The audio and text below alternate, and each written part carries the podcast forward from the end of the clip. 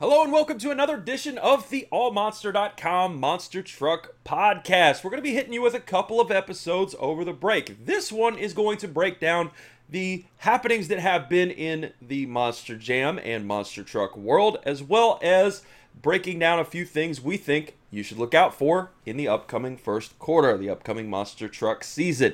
Then, in another episode, as you guys are enjoying your holiday gifts, we're going to answer some of your questions, comments, and everything from YouTube, Twitter, and elsewhere. If you guys would ever like to send us a more long form message, email, anything like that, you can hit us up at dhart at allmonster.com or rhot at allmonster.com. So, all that being said, one of the two of us has been to a monster truck show recently, and I'm gonna get let you guess who that was. Hint: it's not me, Dustin. Hello, how have your shows been? What has your life been like? And I heard you were flown to a secret location to take pictures of a cool new monster truck. I, I don't know about all that, uh, but you know, I've been all over a little bit. It feels like uh, things have kind of slowed down. I'm very bored sitting at home right now, doing a ton of desk work here before first quarter gets rolling. But uh, yeah, so since we last had our podcast together, I'm still kind of trying to remember exactly when that was, but it's been a minute, and uh, managed to make it up to Minneapolis. Checked out the event out there at US Bank Stadium. Good time, plenty of good people, and then most recently uh, managed to make a quick trip up to see one Cole Venard and the brand new Black Pearl monster truck. Uh, everybody, I think, now has probably seen it across social media. Launched the announcement of the truck yesterday, uh, as of uh, December 19th, I guess it is right now. What day is it? I don't know. Uh, that's a good thing. I never matter. know what day it is unless there's a monster truck show involved. That's how my life revolves. I'm not sure what that says about me. Uh, probably a lot of horrible things, but The same as the people that are listening, man. Yeah. Yep. Um, but uh, yeah, I had the chance to go and check out the truck yesterday. Uh, Cole invited me to come check it up, uh, get some pictures of it, and uh, shout out to Jamie and Deidre for always being super cool, treating me like family. They got a hold of Cole and were like, "Hey, send Dustin up there to go get some stuff for this truck. We need to have something to announce with it." So. Uh, very cool to be one of the first people to take a look at the truck in its finished form. Uh, it's a fantastic piece, beautiful. Love the theme. Uh, I've always had a soft spot for pirate themed stuff. Uh, as some of you uh, throwback Monster Truck Madness 2 dorks, tell me where you've heard this before. Us talking about Monster Truck Madness 2. Blackbeard. Blackbeard yes. and Schizo for life. Anyway, uh, Yes. yeah, dude. Uh, So- Black Pearl. What what was his? What was his? Did you talk, get to talk to him about the name? Any? Uh, uh, any explanation for exactly what it is for those of us that may not be pirates? No, um, didn't really get a chance to talk to him about you know the the concept behind the truck, if you will. Um, I think it's kind of natural in this part of the country here, um, located in an area where there is a ton of pirate history. Uh, for those that are not aware, Cole is living around the Outer Banks of North Carolina, where I'm from. Um, Outer Banks, North Carolina, were notorious for pirates over the years, like Blackbeard. So much for the uh, secret location. Thanks a lot. Well, well, uh, you know, my old Monster Madness 2 truck back in the day was Blackbeard. Uh, there's plenty of uh, pirate lore, though, around here, all kinds of history.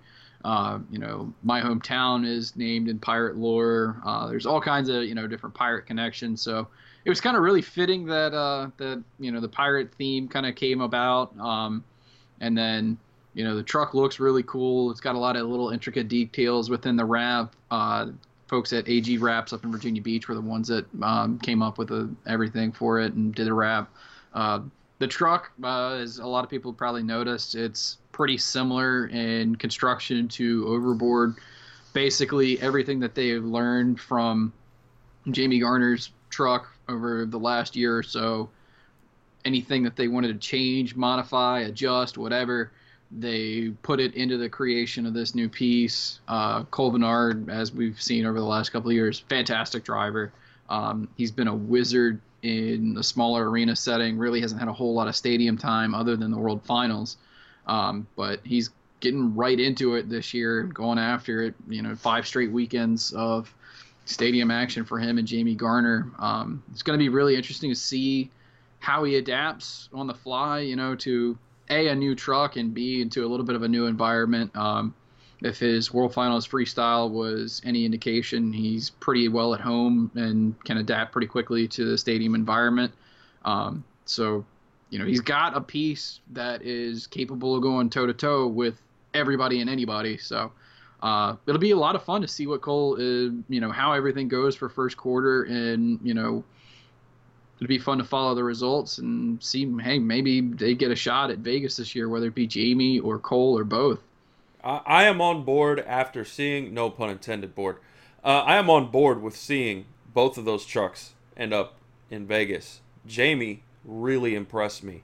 I believe that was St. Louis where he got the second place finish, completed the backflip.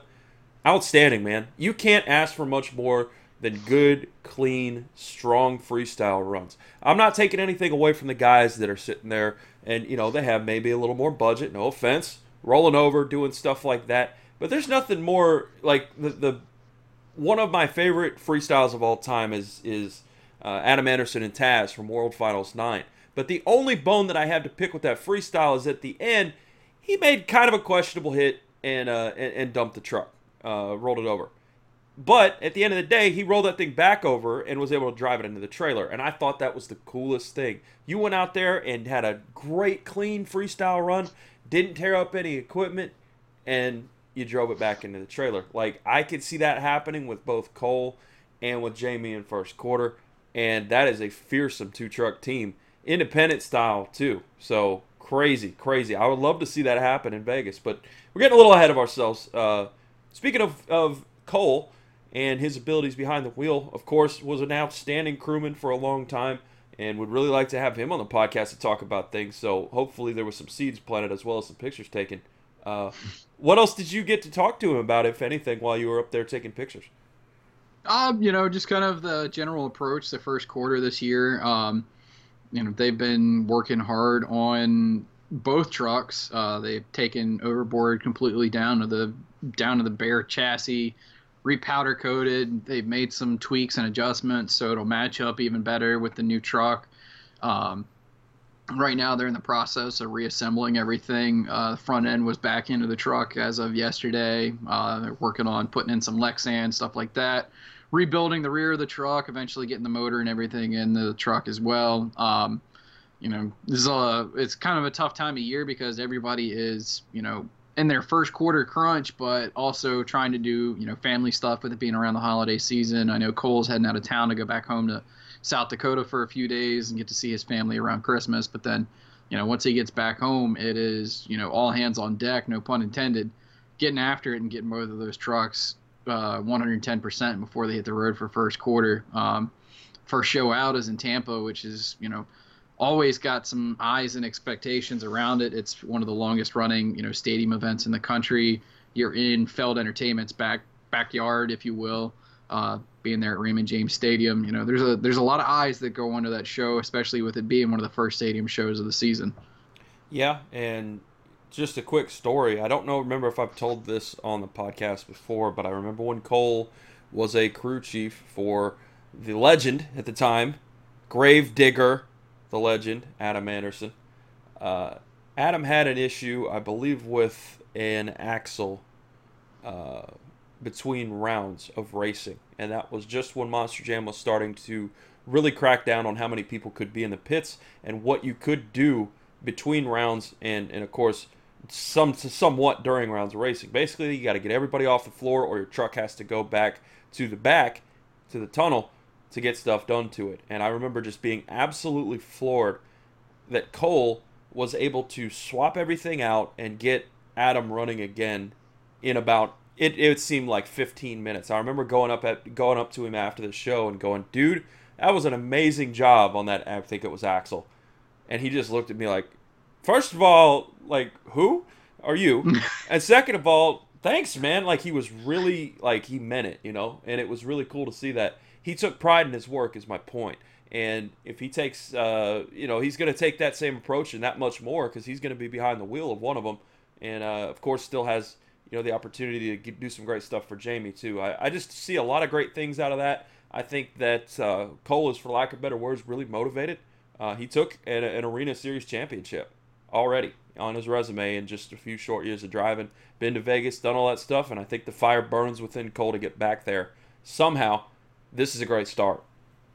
Yeah, absolutely. Um, you know, with Cole's current situation, he's trying to start a business at home and you know get that off the ground and everything like that. So he won't be a 110% you know full-time driver. You won't see Cole at all the summer events, but uh, at least when it comes to this coming first quarter and you know maybe some of the bigger Monster Jam events that come up after first quarter and maybe some of the bigger independent events and beyond, um, we may see Cole jumping in. But uh, as I understand it right now, you know it'll be you know, kind of some split driver duty after first quarter, possibly seeing some different identities going on to that chassis. Um, I believe Deidre even men- made mention that there would be a miss overboard body for that truck as well. All right. Um, so, you know, uh, the team is definitely improving. Uh, anytime Jamie Garner commits to something, he commits 110%. And uh, there's no doubt when you look at that piece that they committed 110%. And that's a first class piece of equipment and something that's going to be a lot of fun to watch this year. 110%, man. All right. Anything else on Black Pearl you can divulge? Last chance. Cole, come on the podcast, man. Let's talk. nah, uh, it's just going to be a fun thing to watch, man. I mean, it, it, to see somebody, you know, go from such a, a position of prestige, if you will, in being a grave digger driver and then kind of changing gears and having a lot of things happen within life over the course of a year. Um, you know, he had stepped away from things and was thinking he was going to be away from monster trucks for a little while, and then suddenly, you know, a, a really great opportunity comes about, and you know, you get asked to drive a brand new piece of equipment from one of the best independent teams in the country. You know, how do you turn it down? So, um, you know, I want to wish Cole the absolute best of luck. I know he is super excited to, you know, get behind the wheel and really showcase what he can do. Absolutely, man. Awesome. Well, uh, you were also at a show in Minneapolis earlier in the month, and of course, that is the second year that we've had a Minneapolis show at the brand new stadium. So, quick thoughts, rundown, maybe a little bit of uh, your impressions from the show. I think by now everybody's pretty much gotten the results, uh, but what did you see while you were there? We're trying to bring them some extra, you know, you guys that are, are fans of burritos and slap wheelies aren't always a fan of the rundown of the results. You want to hear what uh, what went on in the pits, what went on in the background, and what impressions the uh, the first person view was. So, uh, what did you see You're out not, there? They're not interested in the tortilla. They're interested in what's inside the burrito. Oh, I, that analogy is a plus, guys. Figure out a hashtag. I'm not going to do that multimedia crap, but like, come on, man. Give give give your boy a hashtag. Give Dustin a shout out for that one. Anyway, so what so what was in your burrito in in Minneapolis? Uh, it was a carnage flavored burrito. Dude, like it, I don't I don't know if everybody else's general impression uh, of the show was the same, but I kind of was I was kind of surprised that some folks maybe kind of putting their brains in their back pocket and just going after it. Uh, sometimes that works out pretty well. Uh, sometimes not so much. Uh, we saw a little bit of both uh, in Minneapolis. There was definitely a fair share of carnage. Uh, the two wheel skills competition, there's still a lot of growing pains there, but there is a lot of brightness that I think is going to come from that. Um, there's probably going to be plenty of follies for the low light reel coming out of the two wheel competition for this coming first quarter as everybody's kind of getting used to trying some new and different stuff. Um, but there's also going to be some pretty uh, awesome highlights. Um, you know, we saw Leo O'Donnell really trying to work on the the the nose wheelie. Uh, first attempt went pretty well. You know, got it far enough past vertical, if you will, on the nose to more or less almost take the front clip off, and then the second time just got it a hair too far over. And you know, maybe if he had another 20 feet or so, he could have really stood in it to try and pull it back around, but it didn't quite work out. Um, but you know, that was pretty cool. Um, Jude Koehler, an Avenger, kind of just decided to turn the contest on its head and just be like, hey, you know what? I'm not very good at this here, you know, popper or moonwalky or, you know, whatever, you know, you know, silly trick you want to kind of throw out there. Koehler's just like, you know what? I'm just going out there and do two really stupid good wheelies. And, you know, he pulled that off.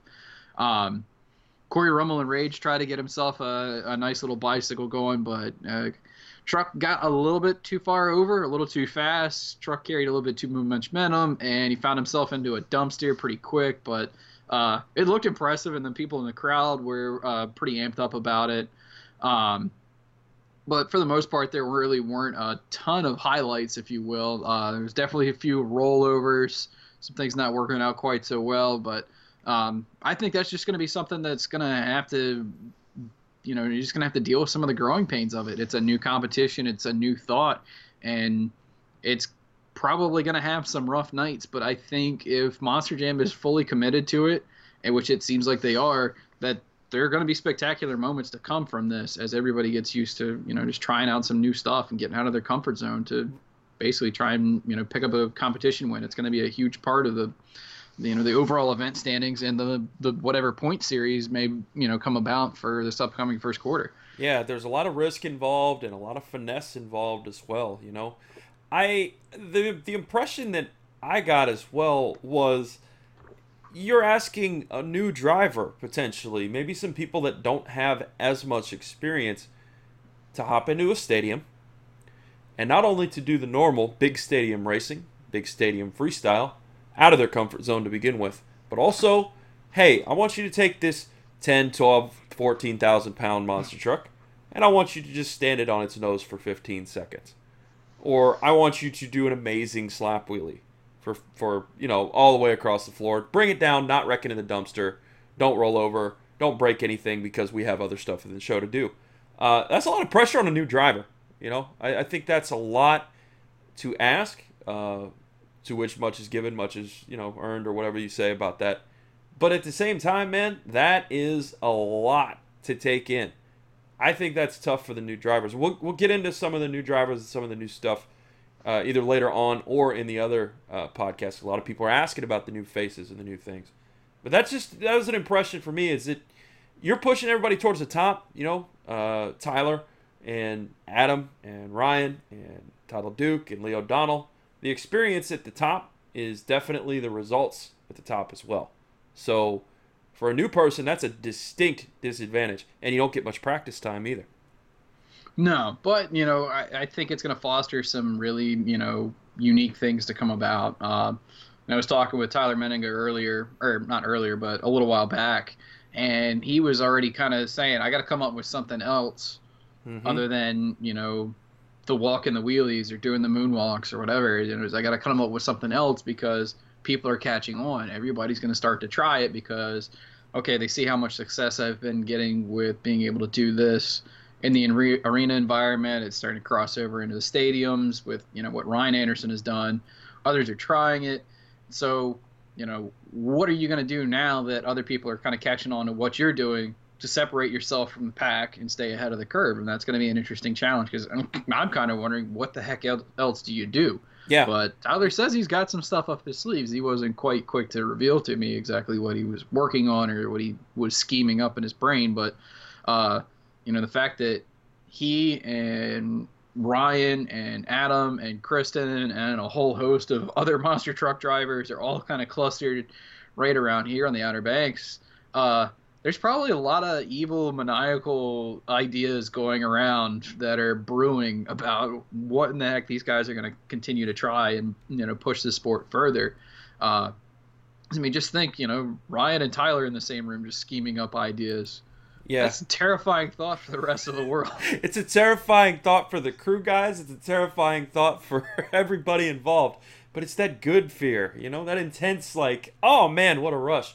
Uh, yeah, innovation very important. I feel you, and I think when you're sitting here and you're talking about innovation, I I'm thinking about motocross and freestyle motocross, and that you know back in the day it was it was Metzger doing the backflip at the X Games, and then everybody did a backflip. Stop me if this sounds familiar.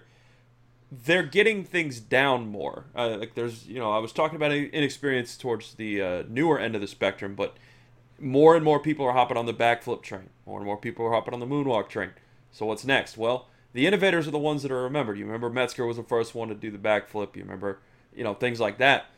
The trick is going to be to make this feel fresh after a couple of years of seeing backflips and moonwalks. Or, you know, I hope that we don't get to a point where everybody goes, eh, that's cool.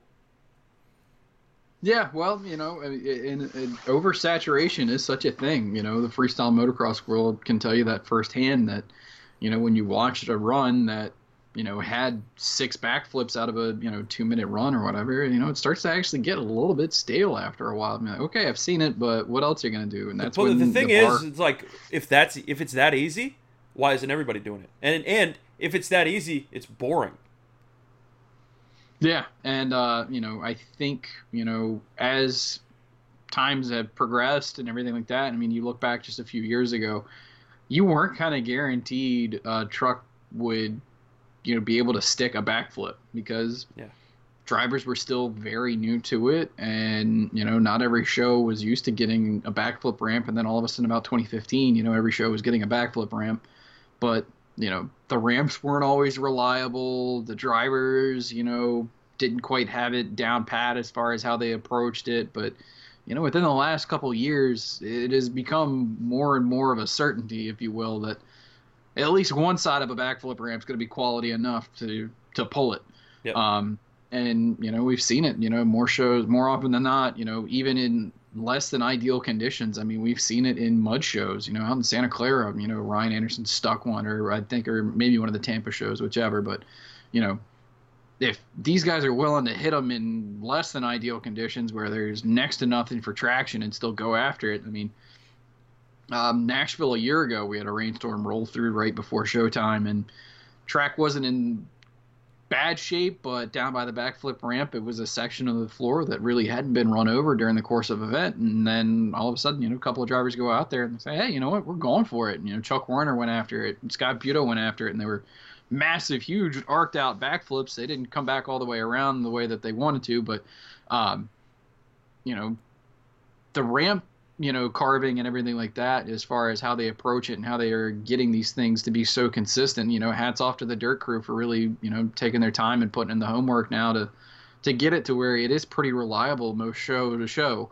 Um, you know but yeah I, I think you know part of that also kind of brings in a negative aspect in it and that it's gotten a little bit easier for everybody else to figure out how to do it because it's that much more consistent and that much more reliable to expect how the ramp's going to be um, so yeah, now you've got to kind of innovate a little bit and come up with a different approach to things. You know, uh, I've been to you know different events, and you know somebody says I don't really feel like I should have to do a backflip here this weekend. You know, so and so is going to do one, so and so is going to do one, so you know I'm going out second to last or last or whatever. Why why go out there and do something that everybody else has already done? Yeah, so take a look through the order, especially if you're on the back half of that field. Take a look through the order maybe your plan changes based on what the front half does. I, I can understand that. Yeah, you know, you kind of come in with a different strategy and then say, hey, you know what, maybe if everything else goes to plan and I find myself at the end of the floor there with 10 seconds left, all right, fine, I'll throw it. But, um, you know, after a while, if you've already had six or seven backflips during the course of a show, it kind of starts to lose its luster. Yeah. And I I think that definitely does kind of play into the mind of how you strategize things. You know, we've seen plenty of amazing and spectacular freestyles go down without without a backflip. I think some of the best freestyles that have ever happened have been without a backflip. So it's definitely, you know, with it being fan judging, obviously, I think having a backflip thrown into your repertoire and can definitely boost your scores. I mean, we've seen it more than once where seems like, you know, driver gets an overinflated score just because of a backflip. But you know, I, I think as things start to progress and the backflip kind of becomes more and more commonplace, you know, it's going to continue to be more and more just like another move. It's going to be, yeah, it's obviously more risky than a slap wheelie, but, you know, how much more difficult is it? You mentioned Chuck Warner. I just want to mention Chuck Warner is one of my favorite drivers to watch. Please put Chuck Warner in a maximum destruction truck one day, guys. Uh, besides that, he is one of the guys that has done or attempted the corkscrew or the 360 or whatever you would like to call it. In motocross, it's called a 360. In monster trucks, we either call it a corkscrew or a 360. Cam McQueen has attempted it twice. Uh, you could say he successfully made it, uh, but also broke the truck. Uh, I think if somebody can get that down, maybe that's your next progression. Also takes a lot more finesse, a little bit more degree of difficulty than even a backflip. And uh, you saw Warner hit it. You saw McQueen hit it. Those are awesome. I think that, you know, we also saw Neil Elliott do the reverse backflip. uh, that Lyle Hancock tried. Kind of a weird bookend, right? Kyle, Lyle Hancock had said in Wrench Head he was going to try that over the big trailer at the first World Finals, and here we are at, you know, almost 20 years later, and it was successfully done. Albeit, uh, you know, it was Neil Elliott. He probably could have done it in a rear-engine truck or a mid-engine truck, but he did it in a front-engine truck. There are little little inklings of what we're talking about happening, and I hope that uh, things continue to progress that way, and the art of maneuvering a 14,000 pound, 12,000 pound, 10,000 pound monster truck in the air and returning it to safety continues to progress. Yeah, and uh, you know, just to kind of continue on with you know how Minneapolis was, um, you know, aside from some of the carnage factor uh, that I was talking about earlier, there were some pretty spectacular moments. Um, Todd LeDuc's freestyle uh, from start to finish was fantastic. Uh, typical Todd LeDuc run. I mean, that dude goes out there and gives it his all every time he hits the floor for freestyle. You know what you're going to get from Todd LeDuc. It's going to be ragged edge. It's going to be big. There's going to be something wild throw in there. You know, he's definitely one of those guys that's very good at the backflip. Usually sticks him clean. Is able to keep him, keep it rolling. Uh, so you know, just another fantastic run from Todd LeDuc. Um, Ryan Anderson uh, was a little bit disappointed with his freestyle run, just simply because he kind of I think he got into his mind that he had to go absolutely bonkers to try and top Todd LeDuc's run, and just you know went a little too big too soon. Uh, you know the jump trying to clear Max D obviously didn't work out because uh, he landed right square on Max D. Uh, not really the way that I think Ryan wanted that to go.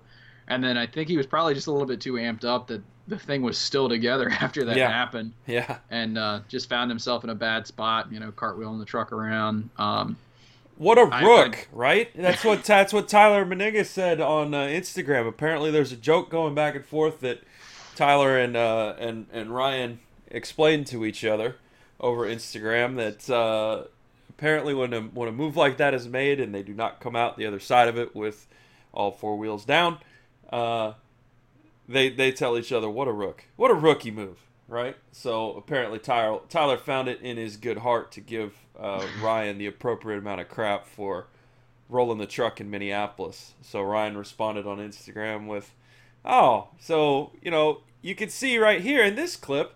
It's Vegas of uh, of a fan of uh, Tyler's. Apparently, you have to do the "love you" or "rock" sign with the index finger and the pinky. You gotta throw the horns, to, man. You have to throw the horns, and you have to throw them as close together as possible. So if you guys Old see school Tyler, Dio style. If you if if if you guys see Tyler, just throw him the horns, and uh, we'll be sure to do the same with him if he hops on the podcast. But yeah, apparently that was a rookie move according to Tyler.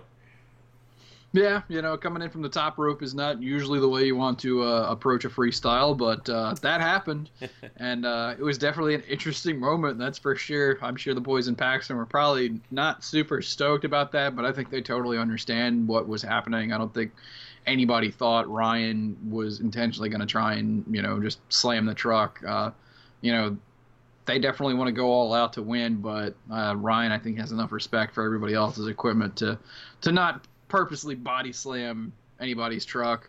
Um, and then, you know, the truck on the receiving end of it, Max D, Tom Meents, uh, had a pretty good run himself. Yeah. Uh, I felt like it was one of the more classic Max D runs that we've seen from Tom since he's come back from injury.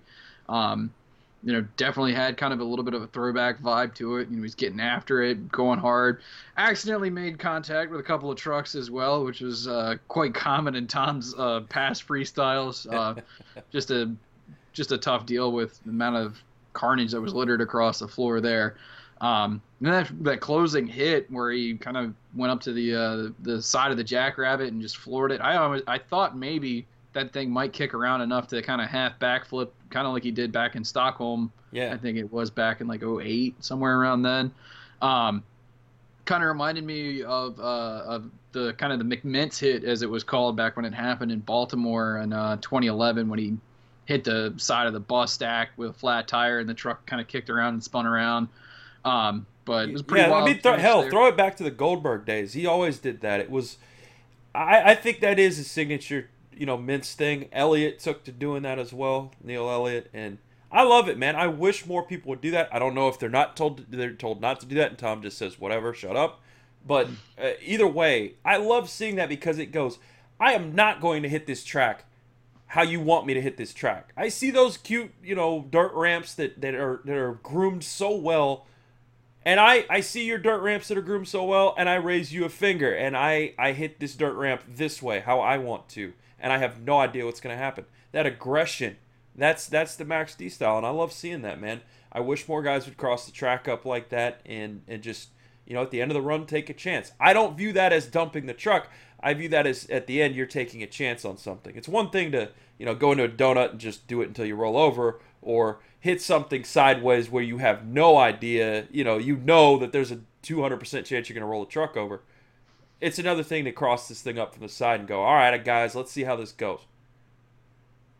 As Tom would say, sometimes you got to drive it like a 50 year old man. the professor, well, you know, Tom... the professor's been doing good though. I, I, I I don't want to use the term renaissance, but I, think for a little while, I don't, I don't, I, I hesitate to say like mellowed out, but uh, Tom, Tom calmed down a bit, just personality wise. It seemed like in his interviews, you know, he had that quiet confidence thing going on for a while, and I think sitting out for a while got him fired up again. It just seems like now he's hit the track with a little bit, a little bit extra. Yeah, I think you know first show out he was kind of still feeling some things out in Foxborough, and then afterwards, you know, he kept picking it up and turning up the wick a little bit more. You know, with the way that Tom runs, you know, some nights it's complete insanity. Other nights it's not so much fun because you know, kind of go out there and with Tom's style, you know, it's all or nothing, and sometimes it's nothing. Yeah. Um, you know, you go a little bit too hard and you find yourself on your lid in a spot where you can't get all fours back to the ground. And, uh, you know, it's happened more than once that, you know, Tom's gone out there and it's been a 30 second freestyle run. It usually ends spectacularly in that 30 seconds, but, um, you know, when he does seem to be getting these full pull runs again, uh, they're, they're definitely notable. Uh, yeah. Minneapolis was a pretty good freestyle run from him, I felt like. Yeah. And, uh, kind of, kind of, uh, the professor reminding everybody who taught the class, right? You know, he's uh, maybe maybe he's looked over and seen. I mean, this is just pure speculation, but hey, we're dorks. We like to do this. Uh, you know, I think Tom realizes, okay, well, you know, my my running mate, my inspiration, my uh, my guy right beside me in the fifty year old club uh, is retired now. You know, Tom's Tom's the old vet uh, in the sport now, and I think he's carrying that flag pretty well. Uh, by the way, we should put flags back on the trucks for the winner of the prior event. I think that would be really cool for the stadium series, or you know, for any of these tours. You know, now that we're you know kind of having everything as a point series for each individual tour, mm-hmm. I would love to see that come back. You know, throw back to the old TNT days. And yeah. uh, speaking of the 50 uh, year old club, uh, it'd be a shame to not bring up Jim Koehler's ridiculous uh, hit to close out his freestyle run a little earlier than he anticipated.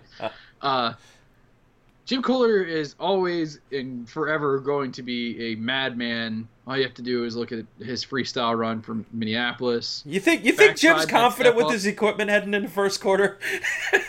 well, I mean, you know, Koehler has always had complete faith in his truck being tough enough to take everything that he throws at it. I mean, we've seen some of the just absolute insane things that he's done. Uh, that new piece uh, is fantastic. And when everything comes together for him, and you know nothing little and simple, no ten cent park breakages on him, you know you got to watch out for old Koehler. And uh, you know he was definitely getting after it. That backside or the step up, you know, reminded reminded me of uh, the hit from I think it's World Final 16 with the white Avenger body you know back you know hit the backside of that one jump and pick you know, pick a world finals way. okay? It's just pick a world final you remember that one time when Koehler went huge? Yeah.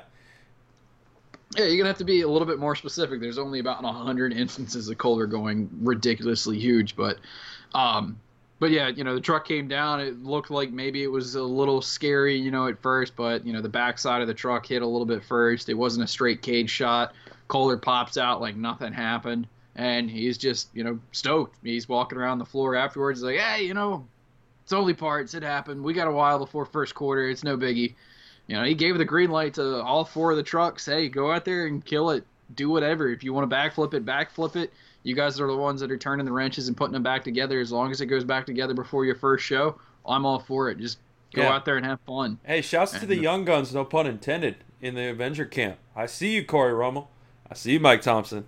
I see you, all of you, doing an amazing job. And and uh, shouts to Mike as well. He does not know what to do with his hands, but he sure did know what to do with the truck there for a little while till it broke down on him. Man, uh, that was impressive. I, I see great pieces in that camp. I'm glad they swapped some of the old iron out with some new iron, and uh, having having the go from Jim Koehler, that green light, with those those bits of equipment and all of the experience in that camp on various other trucks and turning the wrenches. I mean, that's that's just like we were talking about with Cole earlier. You know, these guys have great opportunities. They've worked their tails off, and now they get to run their tails off. That's a win. Those those are all wins. Those are all good things, and I can't wait to see what they've got coming for us first quarter. Oh yeah, I mean, you know, Brad's been getting after it in the last, you know, few months. I feel like he's really grown leaps and bounds with his driving. I think he's that much more comfortable. There's always been flashes of brilliance with with Brad's driving. Yeah. Uh, I think you know you go back and look at his freestyle run from Detroit, you know, to close out the the FS1 E series was a fantastic run. Uh, he's put together some big freestyles over the summer. Uh, had a he picked up a win in Edmonton the first night on the throwdown shows in Edmonton. Ran really hard when we were at Bridgeport Speedway. Brought it into the fall Monster Jam shows. Um, you know, really just kept getting after it. Um, the show that we the one of the more recent shows I think Houston when he was running the Rod Ryan body was a great freestyle from him. Yeah. Um, and then you know carried it over into Minneapolis. Maybe went a little too silly with the, the I, I guess you can almost call it the gap jump or the Morgan Kane jump. Yeah. Um, since they pretty much thrown that ramp in there, I think after Morgan Kane, you know, tried his cross from the the jammer to the step up uh, during the fall shows.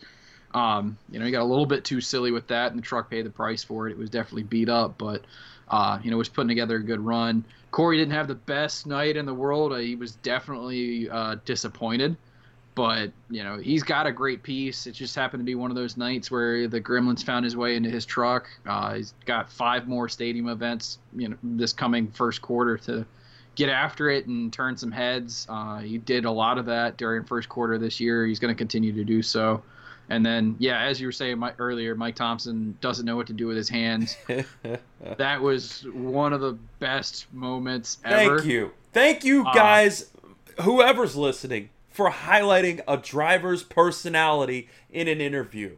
And for and for letting them have some fun and not being uptight about things, man. That was so cool to see that highlighted everywhere and to just everybody's in on the joke and it's fun. There's nothing wrong Yeah. with that. That was so Shout cool. out to Scott Jordan, uh, my, my boy Scott Jordan. Uh, he was he was very well aware of what was happening, and uh, you know was able to play off of it a little bit, and you know because uh, he picked up on it pretty quick. He had an idea, I guess you could say. Yeah. Um, he he figured out very quickly what Mike was doing, and that it wasn't just you know awkwardness it was actually planned you know to be his ricky bobby moment or at least that was mike thompson's plan i don't know if he let scott jordan in on it or not I mean, that's there's But- one thing if he would have if he would have stripped down to his underwear and run, run around, that's not cool.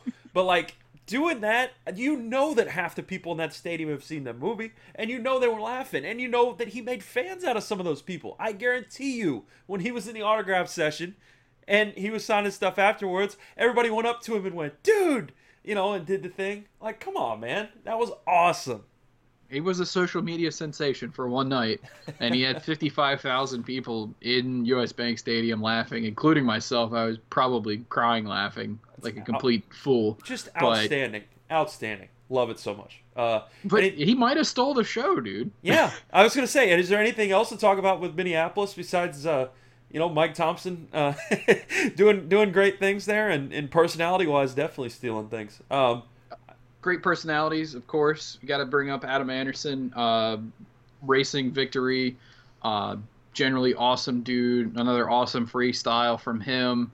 Uh, I don't think it got enough hype for. I mean, he finished third, but uh, that was a really good freestyle run. Um, not knocking Scott Buetow in any way, but I felt like Adam's run was better. Probably should have scored higher, but you're gonna have that. Adam went out quite a bit later afterwards, and I think he also had to follow up Todd LeDuc's run. So um, I could see why the scores maybe came in the way that they did. Um, and uh, Lindsey Weenk uh, put the truck into the uh, finals. Two wheel didn't go the way that he wanted. Slap wheelie kind of just rocked over and didn't go to plan, but uh, another solid freestyle from Weenk. Um, but yeah, all in all, Minneapolis was a fun time. A little bit carnage filled, a little crazy, but uh, I think sometimes that's just going to happen with everybody knowing that it's their last show of the year. It's their last chance to let it all hang out, and also know that uh, when it's all said and done with, they've got however many weeks left to get that truck back together and refresh for first quarter and to practice our backflips, Bryce Kenny. we had some good fun with that, man. Uh, I talk, I was able to talk with Bryce a little bit and uh, discuss everything heading into Minneapolis. Wanted to throw this little tidbit your guys' way. Uh, he's super stoked to be on board again with the Great Clips people. They have uh, renewed everything for Monster Jam. Lots of exciting stuff coming out of that camp. And you guys know if you listen to the Bryce Kenny podcast that we had him on He's a driven fellow. He's got a great mind for the sport, great mind for motorsports, and I'm excited to see what he can do uh, after an impressive year in Mohawk Warrior. Now he gets to come back and do it again, and I'm excited to see what he's got going. He had some promising stuff going and a pretty good run going until the uh, the back flop. Uh, he's gonna he's he told me afterwards that he's gonna work on that and uh, took it all in stride. You know, sometimes you hit the hit the timing a little wrong, and we talked about how they're easy a quotation marks, but uh, nothing with a big truck is ever easy. No, I mean, you know, it, it sometimes it goes, sometimes it doesn't, and uh, not to quote Trailer Park Boys too directly there, but but yeah, sometimes that's the way she goes, boys. That's the way she goes. She didn't go. She did not go that time. I, I don't know if he just got the timing wrong with it or you know, he, he took it all in stride. Right he was on Instagram talking and saying, "Yeah, you know, I uh, I messed up a little bit on that one, didn't I, boys?" And you know, good good humor, good personality, good dude, and uh, he'll have plenty of opportunities to you know get another idea at how to approach it, and I'm sure some others will be happy to share you know some tidbits as far as how to approach it in the future and be like, okay, here's what I saw, here's what I think you can adjust and do differently, and you know with that Stadium Tour one you know lineup, he's got plenty of reliable people to kind of bounce ideas off of, and then you know he's going to be going up against some pretty good competition all season long so there's going to be more opportunities for him to be able to jump in there and try it again, and you know push himself to another level. Which you know he seems that the, you know Monster Jam has faith and confidence in him so far that they've continued to put him in that truck, especially with a, a, another you know a renewal and an even bigger sponsorship deal with the the folks at Great Clips. You know they've they've shown some faith in him and. Uh, you know, there's a lot of confidence, you know, in him to do great things in the future. I think he's definitely capable hey man, I'm excited anytime that there is some, for lack of better words, big money sponsorship coming into the sport. And anytime that you can have a guy like Bryce get that backing, anytime that you can have monster trucks get that kind of backing, that's a that's a win. I don't care if you have to put 18 Great Clips logos in every seat in the house. If they're they're back in the sport, none of this stuff runs without green and uh, I think it's great, man. You know, I'm excited that you know a company like that. I mean, I can go down the street ten minutes and get a haircut from a Great Clips place, and most places can. It's it's a really good deal.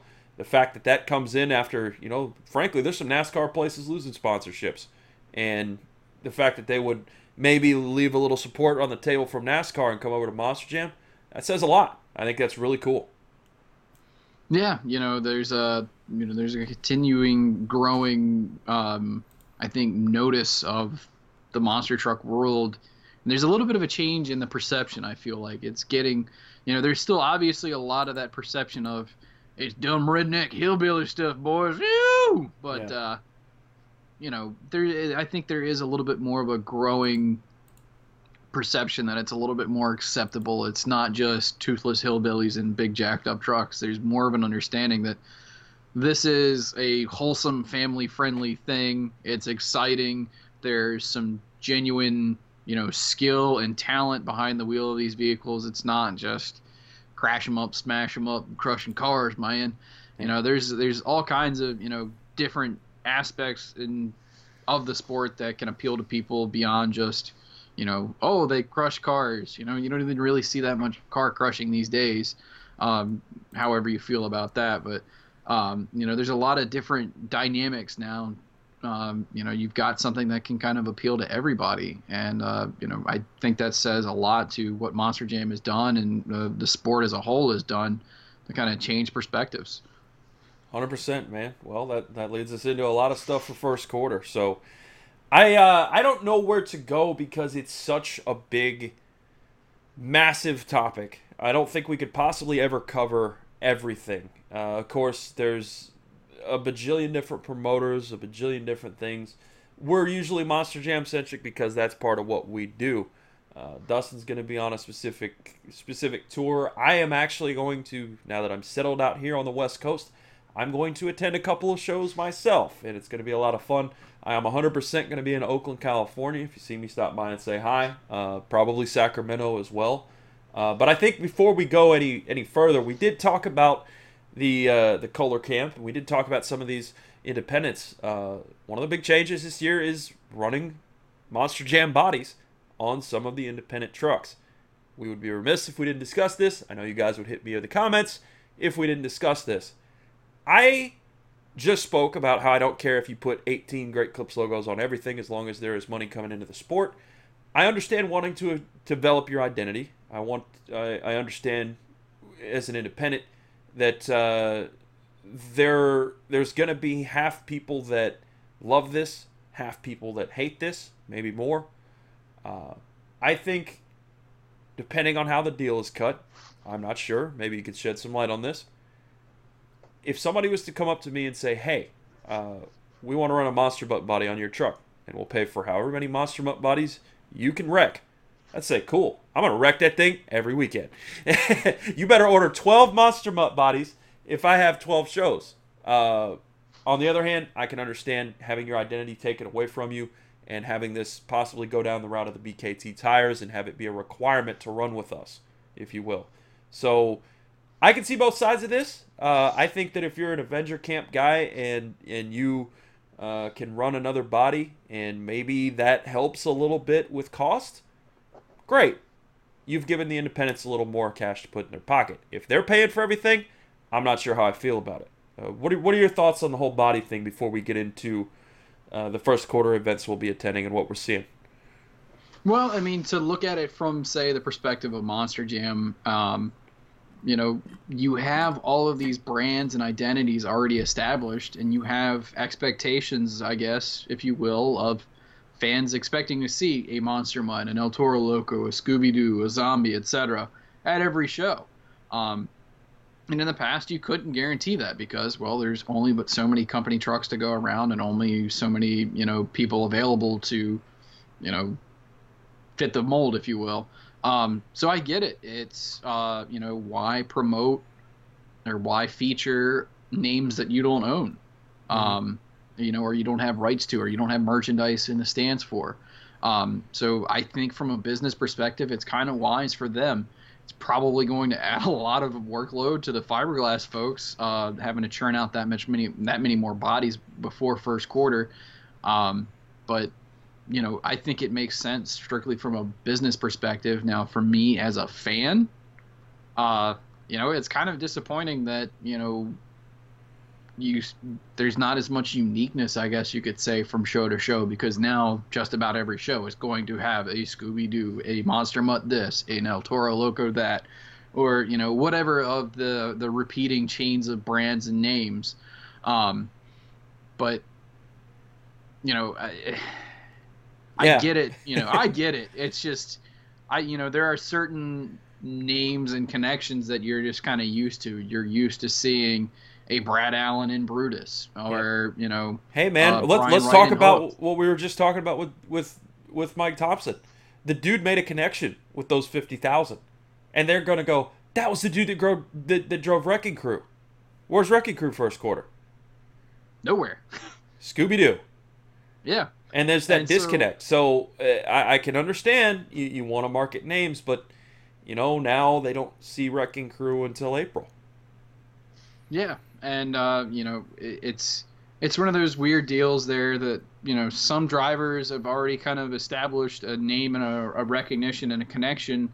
Um, you know, with a certain truck, and now all of a sudden it's like, well, did you change teams or something? No, it's still the same team. We just, you know, we threw one of their bodies on, and you know, we're representing their brand, but you know, we're it's still our piece. You know, it's kind of hard to explain to the common fan that's maybe not a, a, passionate monster truck follower. They maybe don't get it, but yeah. um, you know, it's you know, it, it, can be beneficial to Monster Jam. It can be beneficial to the independents as well. Um, I, you know, being the nerdy curmudgeon that I am, you know, I'm kind of like ah, grumble. I don't really like the idea of, you know, everything being so homogenized. I guess. Yeah. Um, but I understand it. I mean, it does make good business sense for for Monster Jam. You know, if, if it if it makes good business sense for both parties, that's that's my sticking point. Is if if they're getting the independents are getting either some extra cash in their pocket or free bodies, even. Okay, I, I I get it. I get why you would do that. There are those that would say, ah, you sold out or whatever. Uh, at a certain point, some people run this run this show as an independent, and they're cool if they break even. At a certain point, some people have to depend on this to put dinner on the table. Uh, I think that it depends on your own situation. I think it depends on if it's a good deal for you. After that, we can argue technicalities. Yeah, and I think you know I, I wouldn't be the least bit surprised if we see this growing even further into the future. That you know more and more the independent side of the world is going to be running, you know, Monster Jam identities for you know Monster Jam events. It wouldn't surprise me in the least if we see you know a lot of a, a majority of the independents, which I think we're probably close to now, running you know Monster Jam identities. It just makes good business sense for Monster Jam to continue to have their branding and their identities, uh, you know, in every event. And you know, if if you can go to the merch stand and get a zombie or an El Toro Loco or a Scooby Doo or a Monster Mutt or you know, insert brand name here, you can go and get that merch and then see it right down there on the floor. You know, people are going to make that connection that much easier. Uh, you know, people want to go see, you know, whatever, you know, identity that they've come to follow. Yeah. You know, there's probably more than enough times that you can go on to social media and see, you know, an event posting that says, "Hey, you know, come to Detroit or whatever," and be like, "Oh, I really want to see Scooby Doo." Well, there's only but so many Scooby Doos, and there's not a Scooby Doo at this show. Well, now they've really increased the likelihood that, hey, if you're gonna go to a show, you're gonna see a Scooby Doo or you know, insert brand name here. Yeah. Um, so you know, you've kind of taken that out of the equation, if you will. The the other aspect is just to touch on it real quick before we move to the first quarter stuff and then wrap this puppy up. No pun intended. Is uh, hey, hey uh, you know that is kind of a a vote of confidence from Monster Jam. I think if they were to ask you to run a body, because uh, they are asking you to represent their brand or the Scooby Doo brand or the Monster Mutt brand or whatever the case may be.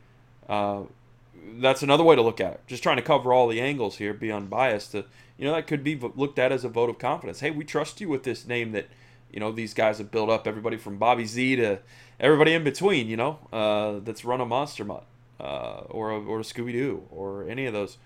They're trusting you with the brand, and they don't have as much control over you as maybe they would over their own uh, company trucks. So, I mean, that's that's another way to look at it. There's a lot of things to unpack there. I think we did a pretty good job there, though.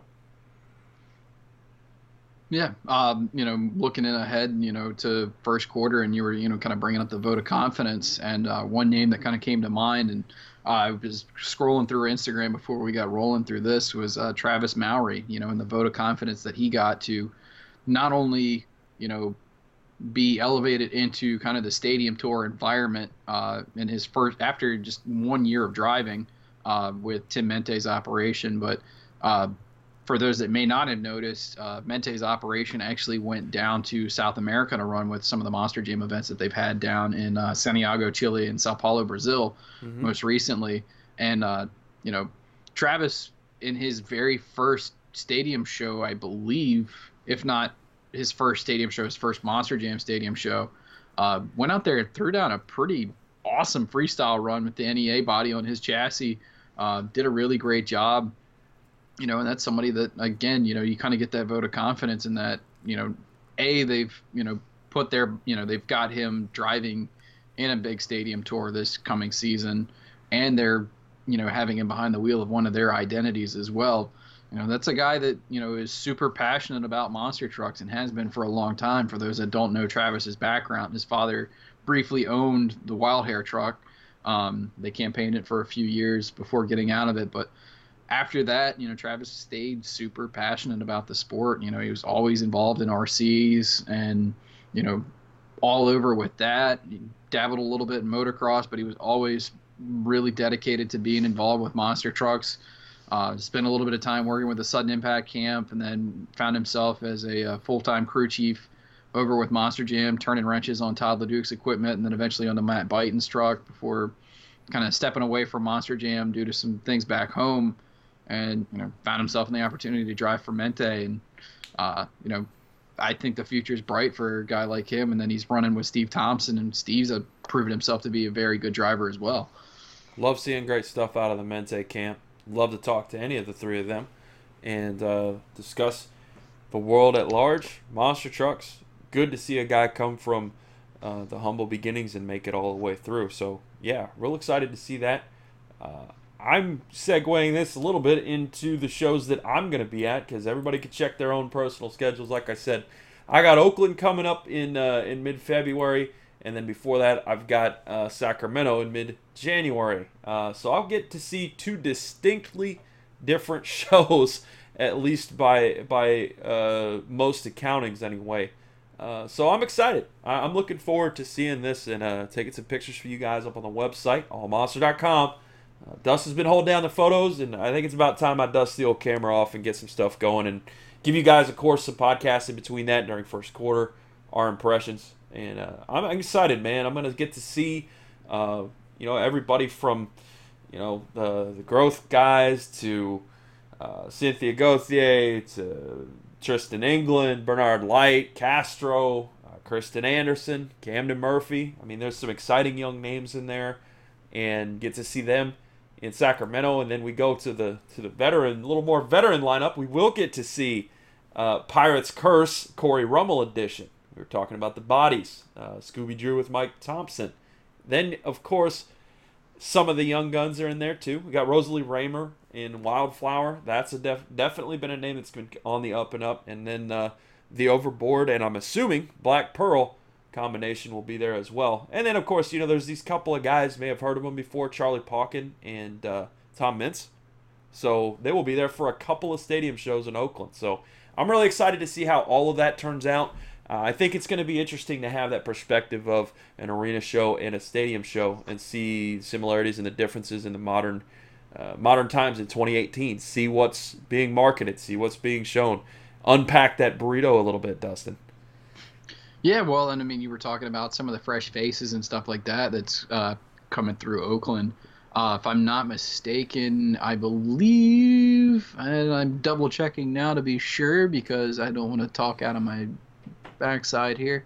And I think I may be wrong. I thought that uh, that the uh, young Swanson was going to be on that tour. I think maybe he got switched out. I'm not Obsessed. 100% sure. Eric Swanson. Is he on there? I don't. I'm, I'm, probably clicking around in the wrong things, but uh, that's what you get when you're unprepared, kids. Obsessed. Stay in school, study hard, eat burritos, watch slap wheelies, and do your homework. Darn it! Obsessed, driven by Eric Swanson, is a part of the lineup according to Monster Jam's website. Yeah. Uh, as always, kids, subject to change. Yes. Um, in the event that that uh, suddenly becomes different before this thing gets released over the next day or so, um, you know, Erik Swanson's, uh, you know, continue to improve as a driver, coming out with another new piece from that team. Um, you know, he's been fun to watch. The kid's not afraid to get after it and go big. He's got a couple of freestyle wins under his belt. Um, he's throwing a couple of backflips, put himself into the double down showdown finals this year. You know, he's a good driver, you know, second generation guy that's lived it breathed it. Um, and then, you know, speaking of second generation, you know, same thing with that tour. Colt Stevens bringing out the brand new Brodozer. You know, there's obviously some questions kind of lingering about how the diesel is going to do, but you know, they're putting that thing on a big stadium tour. I'm pretty sure they feel pretty confident in what that thing is going to be capable of doing and that it's going to be 110% competitive. There's going to be eyes on it because it's associated with the Diesel brothers. And, you know, Colt has proven himself to be a fantastic driver. You know, you just look down to Sao Paulo this past weekend. He got elevated into driving Max D for the occasion and did a fantastic job, represented the team well, you know, uh, put down a fantastic freestyle he's a you know fun driver to watch. He he's growing the beard out. I see you, Colt. Go get living the gimmick. That's good. Uh, he's he's also uh, he's driving that thing like he's still driving.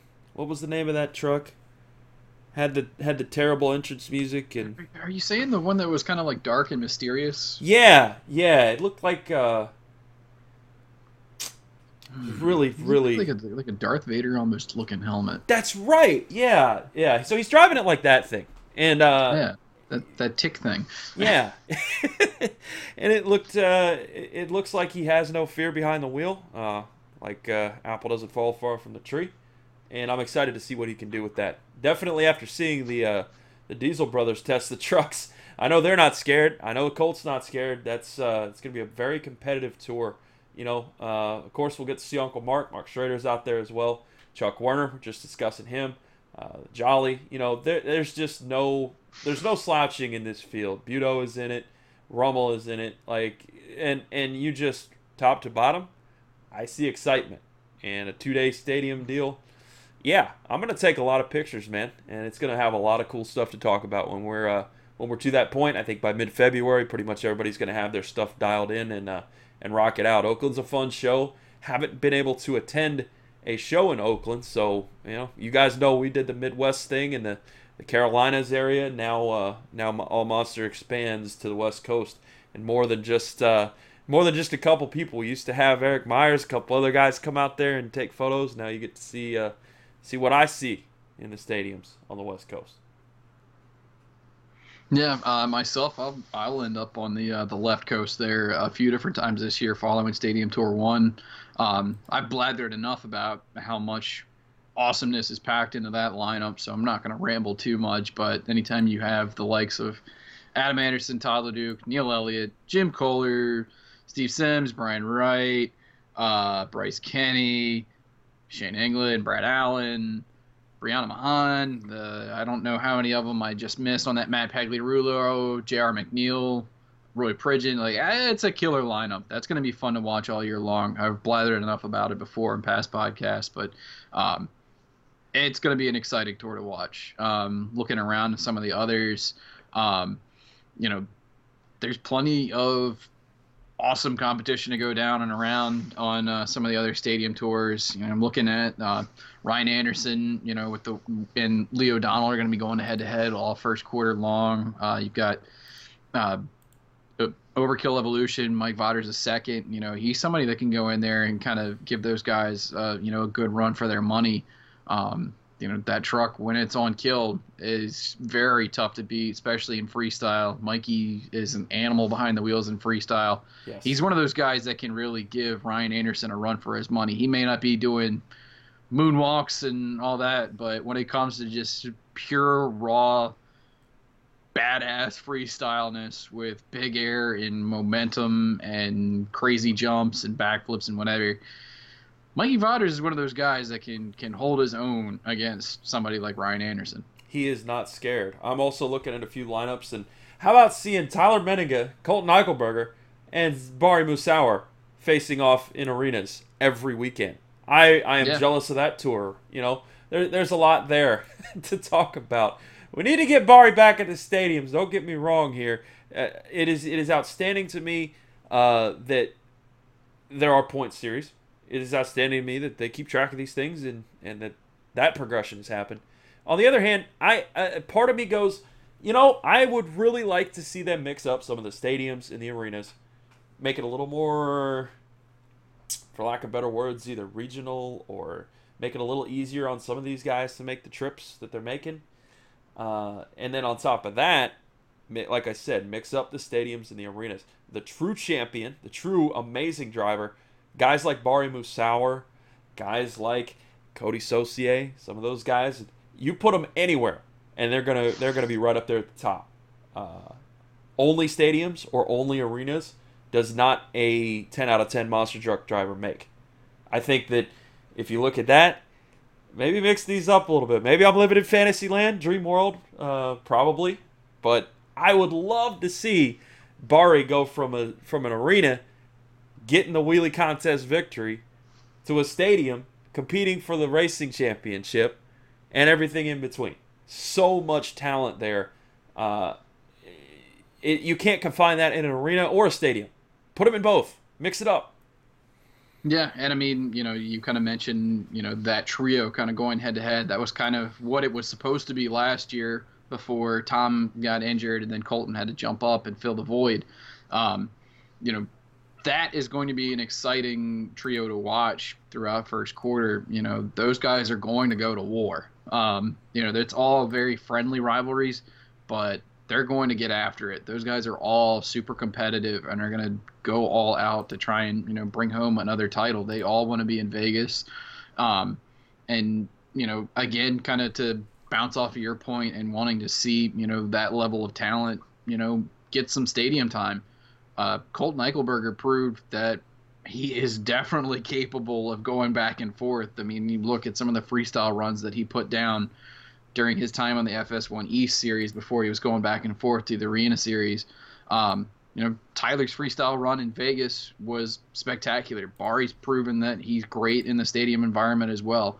Um, but yeah, I'm with you. I want to see, you know, some of these names and faces that are, you know, honing their skills primarily inside of arenas and really not getting any stadium time to get a shot and really get to show what they can do outside of a hockey arena. You know, take them away from the dashers, let them open things up a little bit, and you know, showcase their abilities.